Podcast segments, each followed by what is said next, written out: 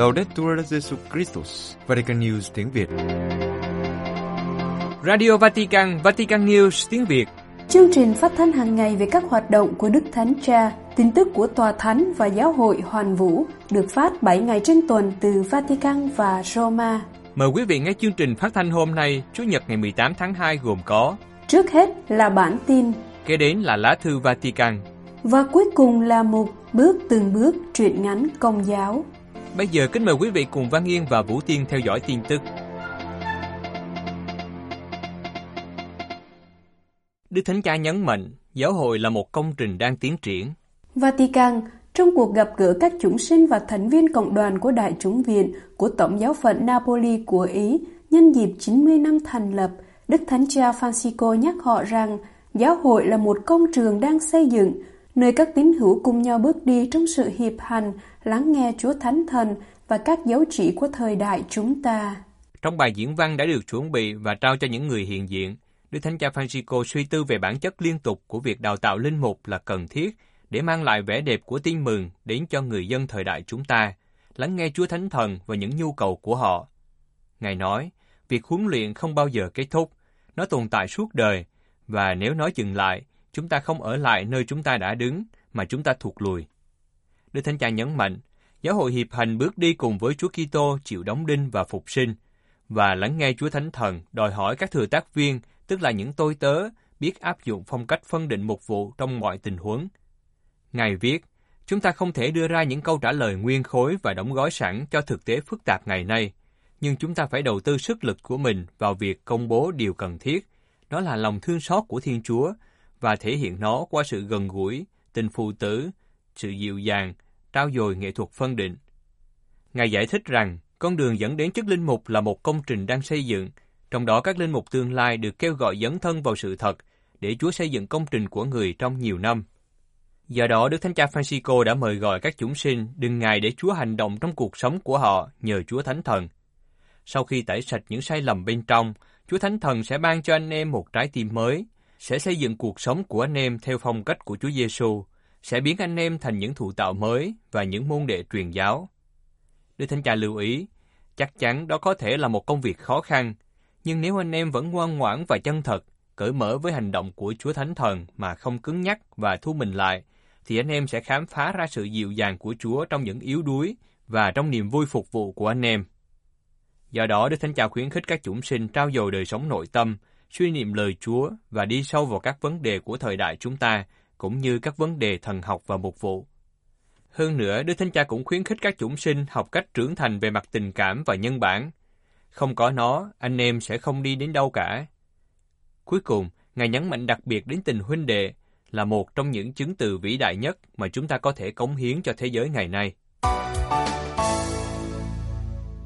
Đức Thánh Cha nói, đừng để nhà thờ bị mất bầu khí cầu nguyện. Vatican, sáng thứ Bảy ngày 17 tháng 2, Đức Thánh Cha Francisco đã tiếp 23 thành viên trong ban quản lý xây dựng Vương cung Thánh đường Sagrada Familia ở Barcelona của Tây Ban Nha. Ngài nhắc những người có trách nhiệm chăm sóc ngôi thánh đường đừng để bầu khí cầu nguyện bị mất tại nơi thờ phượng. Được xem là biểu tượng của Tây Ban Nha, Vương cung Thánh đường Sagrada Familia ở Barcelona, ngoài quy mô hoành tráng, kiến trúc độc đáo, tinh tế và tỉ mỉ, thì nhà thờ còn nổi tiếng bởi thời gian khởi công xây dựng từ năm 1882, nhưng đến nay, sau 140 năm, nhà thờ vẫn chưa hoàn thiện. Dự kiến công trình này sẽ hoàn thành vào năm 2026, vừa đúng dịp kỷ niệm 100 năm ngày mất của tôi tới Chúa Antoni Gaudi, kiến trúc sư thiết kế ngôi thánh đường. Trong buổi tiếp kiến, nhắc lại việc chuẩn bị năm thánh 2025, năm nay giáo hội tập trung vào đời sống cầu nguyện. Đức Thánh Cha nói, điều quan trọng là bầu khí cầu nguyện không bị mất trong các nhà thờ và đây phải là một ưu tiên đối với anh chị em, những người đã nhận trách nhiệm chăm sóc vương cung thánh đường. Tiếp đến, đi từ kiến trúc của nơi thờ phượng với mỗi chủ đề dành cho mỗi cửa, được minh họa bằng kinh thánh và lời nguyện. Đức Thánh Cha đề cập đến cửa thứ nhất, đức tin. Ngài giải thích, đằng sau hình ảnh Chúa rao giảng cho các luật sĩ, cho chúng ta thấy lời cầu nguyện tôn vinh ba ngôi. Đức tin được rao giảng phải trở thành lời cầu nguyện. Về cánh cửa trung tâm, cửa bác ái, mà nhân vật chính là thánh gia. Đức Thánh Cha nhấn mạnh rằng điều này mời gọi chúng ta ngước nhìn lên màu nhiệm nhập thể và từ đó chuỗi hạt mân côi rủ xuống dọc theo cửa kính viền quanh ngôi sao Bethlehem như thể muốn nói đây là ánh sáng của chúng ta. Và chính trong việc tôn thờ, cầu nguyện, chiêm niệm các màu nhiệm mà chúng ta mở lòng đón nhận ánh sáng đó, những cửa sổ lớn ngôi thánh đường. Đức Thánh Cha kết thúc với lời mời gọi ban quản lý xây dựng vương cung thánh đường Sagrada Familia chào đón những người hành hương, giới thiệu cho họ một thái độ cầu nguyện chiêm ngưỡng toàn bộ dự án của tôi tới Chúa Antoni Gaudi để giống như các tháp của ngôi thánh đường, trong khi mắt ngước nhìn thì đồng thời cất vang lời ca tụng của thiên thần, thánh, trí thánh, ngàn trùng trí thánh. Đức Hồng Y Parolin bày tỏ sự kinh ngạc và đau buồn trước cái chết của Navalny. Vatican, Đức Hồng Y Pietro Parolin, quốc vụ khanh tòa thánh, bày tỏ kinh ngạc và đau buồn trước cái chết trong tù của ông Alexei Navalny, chính trị gia đối lập Nga. Ông Alexei Navalny, nhà bất đồng chính kiến người Nga và là một trong những đối thủ chính của Tổng thống Vladimir Putin, đã qua đời ngày 16 tháng 2 ở tuổi 47 tại nhà tù ở tỉnh Yamalo-Nenets, phía bắc nước Nga, nơi ông bị giam giữ từ năm 2021 với bản án 19 năm tù. Theo cơ quan quản lý nhà tù Nga, ngày 16 tháng 2, tù nhân Alexei Navalny cảm thấy không khỏe sau khi đi dạo, gần như bất tỉnh ngay lập tức. Nhân viên y tế của cơ sở đã hỗ trợ ngay lập tức và đội cấp cứu được gọi đến. Họ đã thực hiện tất cả các biện pháp hồi sức cần thiết nhưng không mang lại kết quả khả quan. Ngày 16 tháng 2, tại nhà thờ Giêsu ở Roma, Đức Hồng Y Pietro Parolin, quốc vụ khanh tòa thánh, đã chủ sự thánh lễ kỷ niệm 106 năm nhà nước Litva được khôi phục. Trước thánh lễ, bình luận về cái chết của chính trị gia đối lập này, quốc vụ khanh tòa thánh cho biết, Ngài kinh ngạc và đau buồn trước tin này. Ngài nói, tôi nghĩ vấn đề đã có thể được giải quyết theo cách khác. Khi được hỏi liệu sự việc này có làm thay đổi lập trường của tòa thánh đối với Nga không, Đức Hồng Y trả lời, còn quá sớm để nói về điều này, chúng tôi vừa mới biết tin. Sau đó tại thánh lễ trước sự hiện diện của một số đại sứ, trong bài giảng, Đức Hồng Y đã kêu gọi cầu nguyện cho hòa bình ở châu Âu, Trung Đông và nhiều nơi khác trên thế giới. Ngài nói, là những người tin, chúng ta kêu cầu danh Chúa, chúng ta không được ngừng tin rằng phép lạ hòa bình là có thể. Nhắc lại lời của Đức Thánh Cha, Quốc vụ Khanh Tòa Thánh nói tiếp, chiến tranh luôn là một thất bại đối với nhân loại. Quý vị vừa theo dõi bản tin ngày 18 tháng 2 của Vatican News tiếng Việt. Vatican News tiếng Việt Chuyên mục Lá thư Vatican Khủng hoảng ngoại giao giữa Israel và Tòa Thánh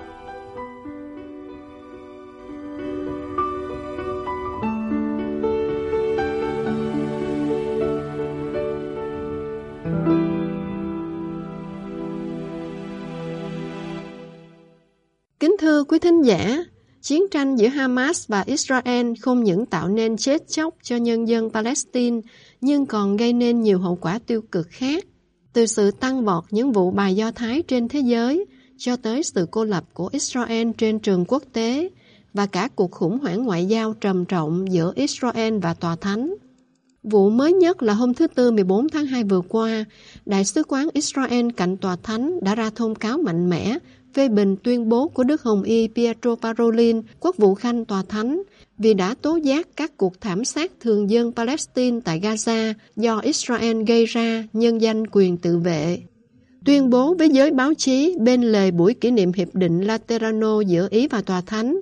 Chiều ngày 13 tháng 2 trước đó, tại Đại sứ quán Ý cạnh Tòa Thánh ở Roma, Đức Hồng Y Parolin nhắc đến tình trạng tại Trung Đông, đặc biệt tại Gaza, nơi hơn 30.000 người đã bị thiệt mạng vì các cuộc tấn công của Israel vào miền này, và Ngài gọi đó là một cuộc tàn sát.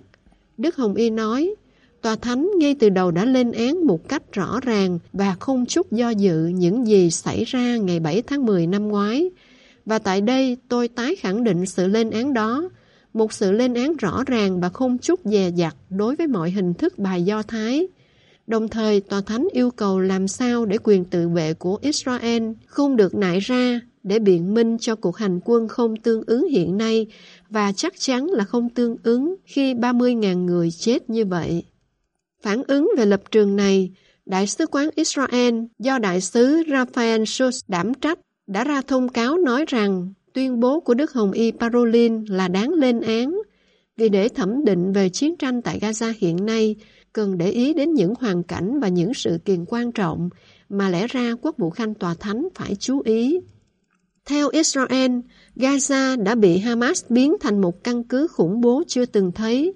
Hầu như không có cơ cấu dân sự hạ tầng nào mà không được Hamas sử dụng cho những kế hoạch phạm tội của chúng, kể cả các nhà thương, trường học, nơi thờ phượng và nhiều nơi khác.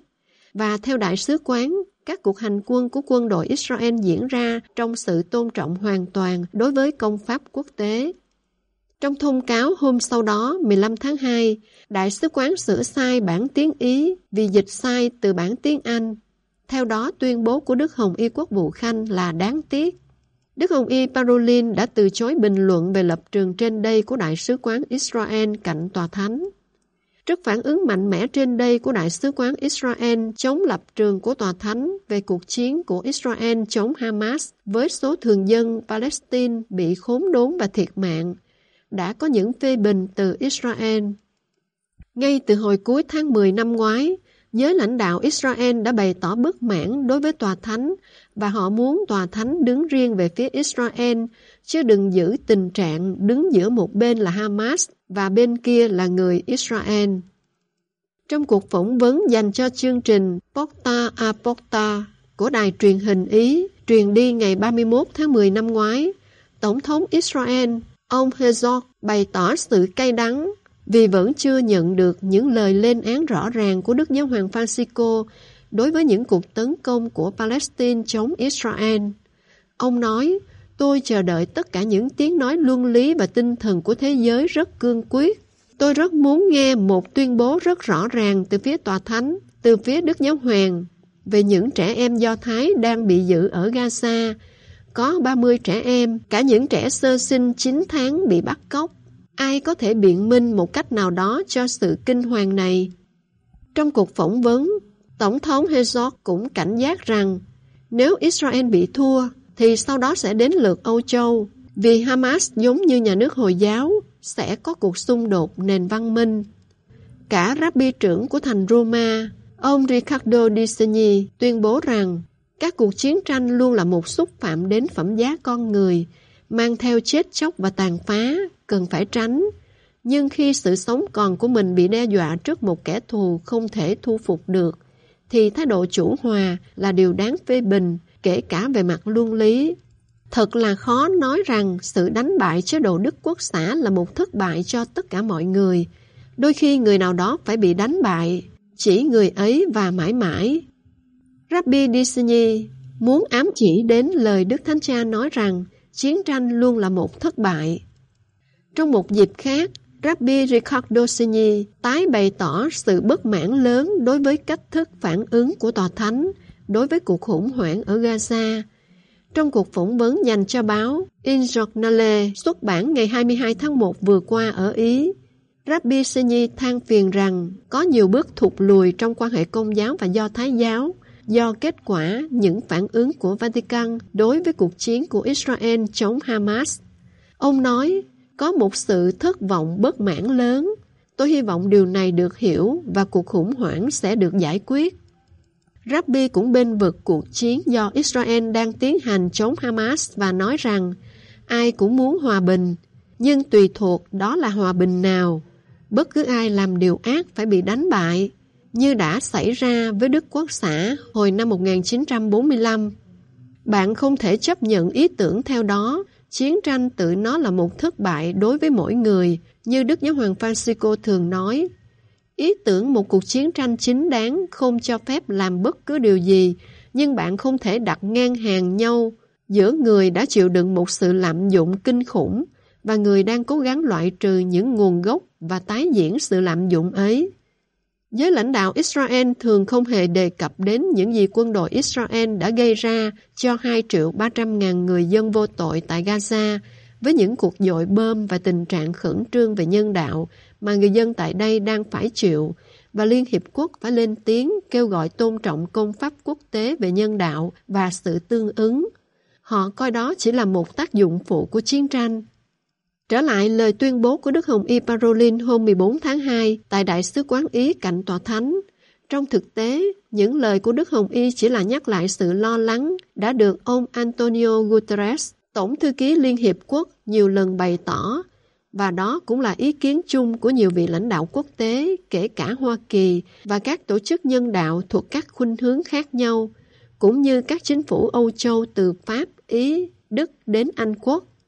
Lập trường được Đức Hồng Y Parolin bày tỏ hôm 14 tháng 2 cũng là lập trường được chính Đức Thánh Cha bày tỏ trong buổi đọc kinh truyền tin trưa Chủ nhật 17 tháng 12 năm ngoái, sau vụ hai giáo dân công giáo bị lính Israel bắn tỉa chết ở giáo sứ Thánh Gia tại Gaza, Đức Thánh Cha đã nói, những thường dân vô tội là đối tượng những cuộc dội bom và bắn súng.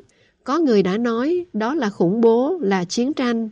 Đúng vậy, đó là chiến tranh, là khủng bố. Vì thế Kinh Thánh quả quyết rằng Thiên Chúa làm cho chiến tranh chấm dứt người sẽ bẻ gãy cung tên và giáo mát. Không phải người Do Thái nào cũng đồng ý với đường lối của chính phủ Israel hiện nay quyết liệt tiêu diệt Hamas, dù có hàng chục ngàn thường dân vô tội Palestine và các nhân viên y tế, ký giả và nhân viên cứu trợ quốc tế bị chết oan. Trong cuộc phỏng vấn dành cho báo Fatto Quotidiano ở Ý, văn sĩ, kim thi sĩ Edith Brock, người Do Thái Hungary, đã từng bị giam cầm tại trại tập trung Auschwitz của Đức Quốc xã, cũng đã bày tỏ những lập trường tương tự như Đức Hồng Y Parolin và Tòa Thánh. Bà mạnh mẽ phê bình Thủ tướng Israel hiện nay và nhấn mạnh rằng ông đã gây thiệt hại cho những người Do Thái sống tại nước ngoài vì ông đã làm sống lại chủ nghĩa bà Do Thái, vốn chưa bao giờ biến mất và giờ đây lại gia tăng.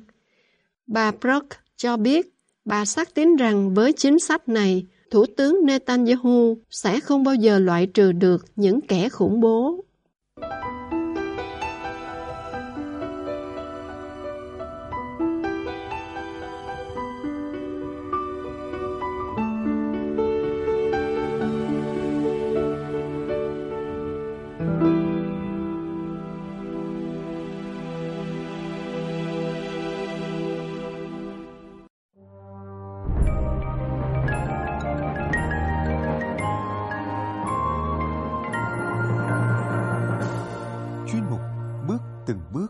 Chuyện ngắn nhà đạo của Vatican News tiếng Việt. Truyện ngắn Bác sĩ đừng của tác giả Paulus Thiên, trích trong tập truyện ngắn Nắng mùa đông, Người đọc Mộng Phi, do Vatican News tiếng Việt thực hiện.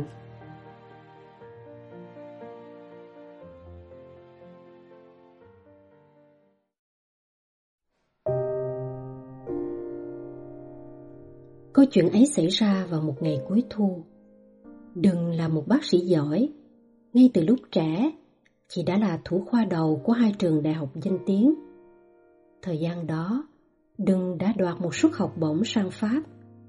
Con đường học vấn của chị được coi là sáng sủa nhất ở vùng này.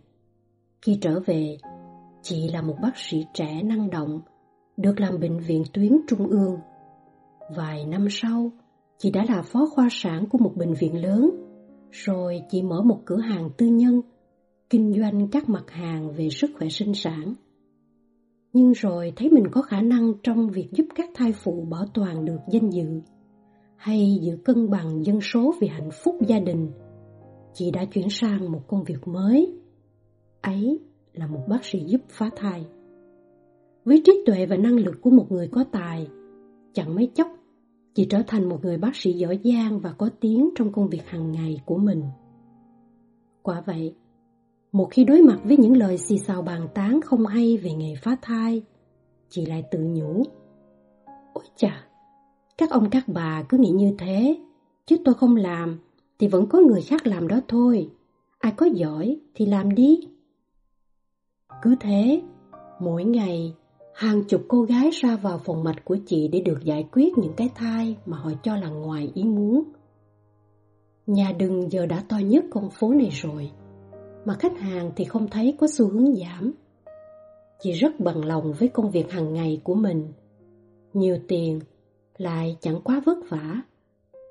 Có một điều khiến chị hơi băn khoăn là những thai nhi sau khi được chị giải quyết xong, thường không phải ai cũng lấy lại, mà cứ dùng để đóng trong những túi màu đen ở thùng rác. Thai nhỏ, chỉ còn xả xuống bồn cầu được, chứ thai to thì chịu. Những ngày mùa hè, mùi tanh của máu, cái lạnh của âm khí xoắn quyện như ngắm cả vào tường nhà. Thật may mắn khi gần đây chị mua được hẳn bốn con chó bẹt rê về giữ nhà. Thế là số thai nhi kia cứ mỗi cuối ngày là được quẳng cho lũ chó sâu xé loạn xạ sau vườn nhà. Đôi lúc, chị cũng cảm thấy có chút gì đó hơi nhẫn tâm. Nhưng kệ, với chị, đống thịt vùng kia thì chôn hay vứt đi hay quẳng cho chó thì cũng chẳng khác gì nhau đâu. Điều quan trọng là sự sống trong đó đã chấm dứt. Bởi thế, hàng ngày chị vẫn thản nhiên quăng cho lũ chó ăn mà không mảy may suy nghĩ gì nhiều. Có một chút xáo trộn nhỏ, khi có mấy người phụ nữ nghèo thỉnh thoảng lại ghé qua và có nhà ý xin chị những thai nhi bị ruồng bỏ kia để mang về chôn cất và cầu nguyện. Nhưng chị bỏ ngoài tai tất cả. Ôi trời, cho họ thì lấy gì cho chó nó ăn, thịt bò bây giờ cũng không rẻ. Chị thầm nhủ chỉ muốn tống cổ họ ngay khi họ lấp ló rụt rè ở phía cửa nhà mỗi lần. Chị lại nghĩ, không biết họ đi làm thế có được ai cho tiền không? Đội nắng, đội mưa đạp xe từ xa đến đây làm gì cho khổ thế không biết. Chị không mắng chửi họ ra mặt, nhưng nhất định không muốn cho họ chạm mũi bằng chân đến hàng gạch đầu tiên ngoài cổng nhà mình. Những con người nghèo kiết xác kia không đáng để chị bận tâm. Chị đừng luôn tự dặn lòng mình như thế. Chị còn phải trau dồi thêm kinh nghiệm thực tế và từ đồng nghiệp để làm sao cho những bà mẹ kia không bị nhiễm trùng hay bị vô sinh. Công việc phá thai với chị giờ rất đơn giản.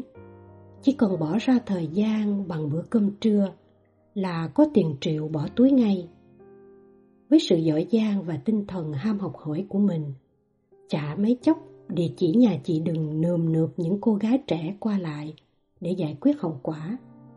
Có đôi người còn trở lại cảm ơn chị hậu hĩnh vì đã bảo toàn danh dự cho họ hay giúp họ không phải làm mẹ của những đứa con khuyết tật. Chị từ chối, với chị như thế cũng là đủ rồi. Nhưng là thay, có nhiều đêm những vong hồn thai nhi lại hiện lên trong những giấc ngủ của đừng. Chúng hướng mắt cầu xin, vang vĩ chị mà không thể nói được. Chị cũng sợ, nhưng tỉnh dậy rồi, công việc kia lại như một thói quen. Chị tiếp tục làm như không có gì xảy ra. Mấy con chó nhà chị giờ to béo, mắt quắt lên, trán co lại, bộ lông ngược chuốt dài ra.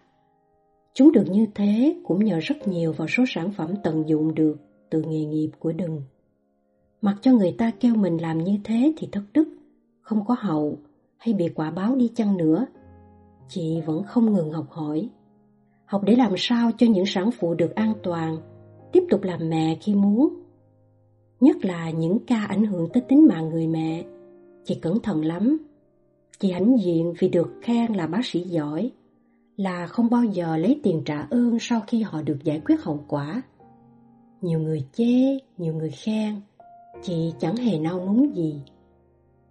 Ngoảnh đi ngoảnh lại, chị cũng đã ở tuổi ba mươi mấy rồi còn gì. Chị chợt nghĩ, có lẽ vì quá đam mê nghề nghiệp mà quên đi thiên chức làm mẹ. Chị cũng đã lấy chồng được mấy năm rồi, nhưng mà có cũng như không, chồng chị có bao giờ quan tâm chị đâu. Có mấy ai hiểu cho chị được Mấy ai yêu nghề hơn chị được Nhưng dù sao cũng cần phải có con Quyết là làm Chị đã có thai ngay sau đó không lâu Những ngày bụng lộ to ra Đừng tạm nghỉ làm việc Cứ sáng sáng đi chợ Chị không quên mua thịt bò về cho lũ chó Mấy con chó không còn mượt đẹp như trước nữa Chúng nô đùa, gầm gừ đuổi nhau khắp vườn, rồi chị sinh được một bé trai. Cảm giác hạnh phúc dân tràn, họ hàng bạn bè tới chúc mừng nhiều, quà cáp nhiều.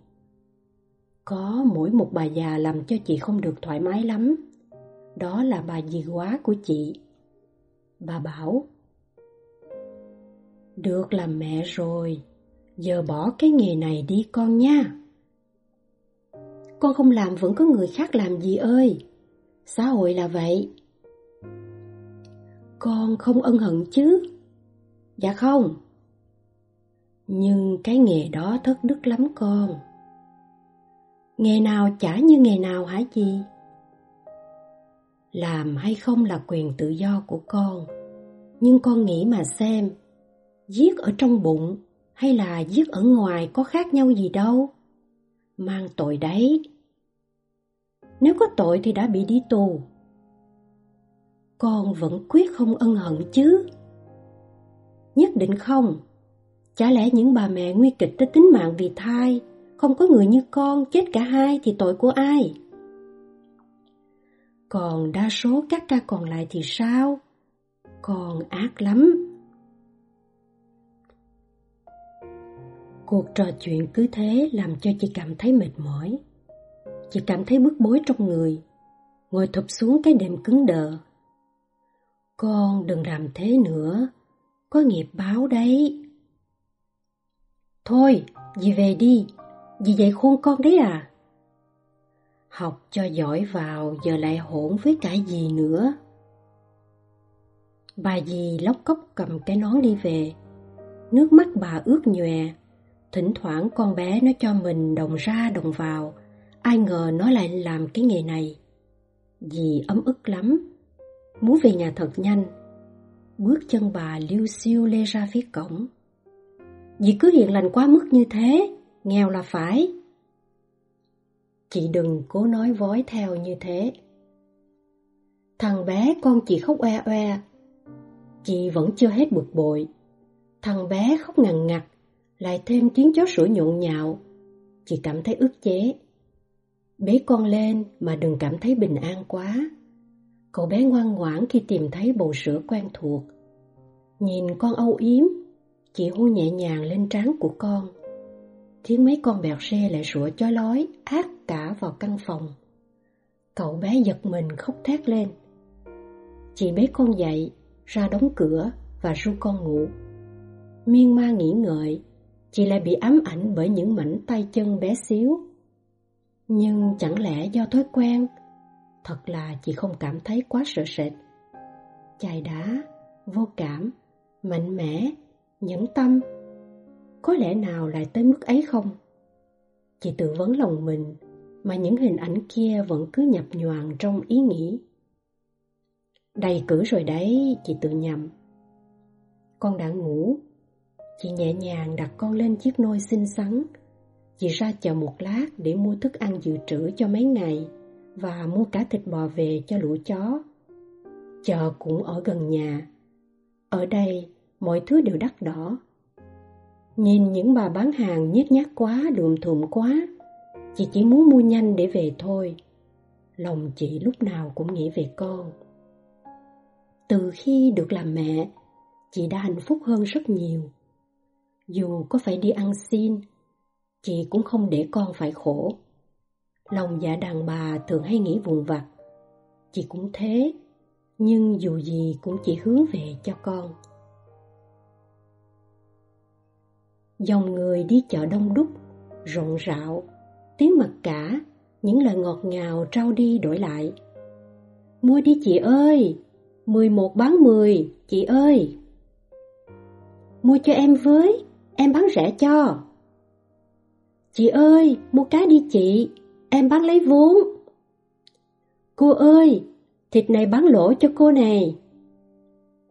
Nghe những lời ấy, sao mà chị thấy họ giả tạo quá?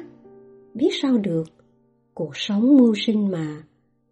Chị chan chân mua nhanh để về với con. Mới xa con có một lúc mà đã thấy nhớ. Về tới cổng không thấy con khóc, chị yên tâm lắm. Cất hoa quả vào tủ lạnh, mang thức ăn vào bếp. Chị quay trở lại bật tivi xem. Màn hình vừa bật, đập vào mắt chị là những thống kê về tỷ lệ nạo pháo thai, lớn hơn cả số trẻ được sinh ra. Chị thẳng nhiên, bật chuyển kênh khác. Có gì lạ đâu, mỗi năm ta còn giải quyết gọn hàng ngàn vụ cơ mà. Nghĩ tới đó, chị cảm thấy thỏa mãn lắm. Có bao nhiêu bác sĩ đủ tài làm được như mình? Hay là người ta bị vô sinh cũng không dám quay lại nhỉ? Mặc kệ họ. Nghĩ lẫn quẩn, đừng lại nghĩ về con.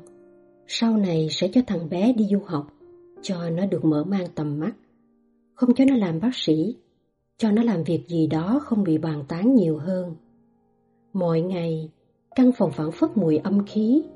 Không hiểu sao hôm nay, cái mùi chết chóc nồng nặc vào tầng phổi. Chị cảm thấy nôn nao trong người, bụng rủng tay chân. Hình ảnh hàng vạn sinh linh không vẹn hình hài cứ nhập nhoàng trước mắt. Hay là mình bỏ cái nghề này đi nhỉ?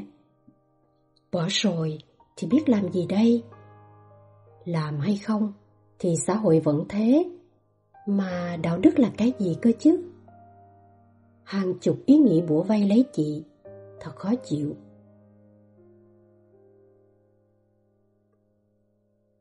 Mấy phút xoẹt qua, chị lại nghĩ tới con và giật mình. Sao thằng bé ngủ lâu thế? Chạy vội đi sang phòng, thấy cánh cửa phía sau vườn hé ra, không thấy con đâu. Chị giật mình sợ hãi. Lẽ nào có ai đó bắt cóc con mình để tống tiền sao? Nghĩ thế chị thoát tim. Giáo giác nhìn khắp gầm giường, cánh tủ. Chị hốt hoảng xô tung cánh cửa, lao ra vườn. Chị thét lên khi nhìn thấy cái cảnh quen thuộc trước đây. Mấy con chó bẹt rê đang tranh nhau ăn những mảnh thai nhi. Nhưng lần này không còn là thai nhi nữa. Chị tin vào mắt mình, dù cho không muốn tin. Chiếc áo bé bỏng của con bị xé nát. Một con bẹt rê đang ngoạm một cái đầu phía góc vườn. Mấy con kia đang gầm gừ sâu xé phần còn lại. Trời ơi, con tôi! Chị nhảy sổ vào đàn chó. Mấy con chó sợ mất miếng mồi. Mỗi con dằn một miếng, xé toạc phần cơ thể còn lại của đứa bé. Con dằn chân, con dằn tay, với cả tảng thịt dính lủng liễn. Chạy nhốn nháo, quả tim bật ra. Chị lấy hết sức chạy tới, chộp quả tim rồi đuổi theo đàn chó. Lũ chó gầm gừ, nhất loạt phóng thẳng ra ngoài đường lớn. Mỗi con ngậm một miếng thịt ngon mà lâu rồi chúng mới được ăn. Ngày tháng quạnh quẻ buông qua. Đã 5 năm bác sĩ đừng bỏ nghề. Thời gian đầu chị bị hoang tưởng. Cứ mỗi lần đi vệ sinh là có một cánh tay thai nhi, to gần bằng mẫu phấn cứ thò lên trên mặt nước của bồn cầu. Dần già, cứ tan tảng sáng, chị lại tới nhà thờ cầu nguyện, rồi trở về nhà tiếp tục bán thuốc. Đến chập tối, chị lại lững thững đi theo mấy người phụ nữ chị hắt hủi ngày trước để gom những phần hài nhi chưa được sống một ngày ngoài bụng mẹ về chôn. Họ vui vẻ hướng dẫn chị tới những cơ sở phá thai nhan nhản trong thành phố này. Công việc thiện nguyện ấy đã giúp chị cảm thấy cuộc đời đáng sống hơn. Chị mới được rửa tội để trở thành một con chiên, một tân tòng trong giáo xứ cứu độ. Giờ đây, là mẹ của hàng chục trẻ mồ côi, là một phụ nữ nhiệt tình trong phong trào vận động chống phá thai.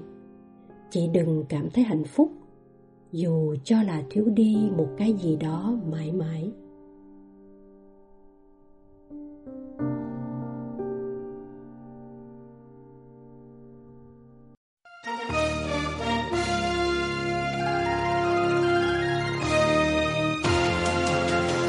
Cảm ơn quý vị đã chú ý lắng nghe chương trình Radio Vatican của Vatican News tiếng Việt.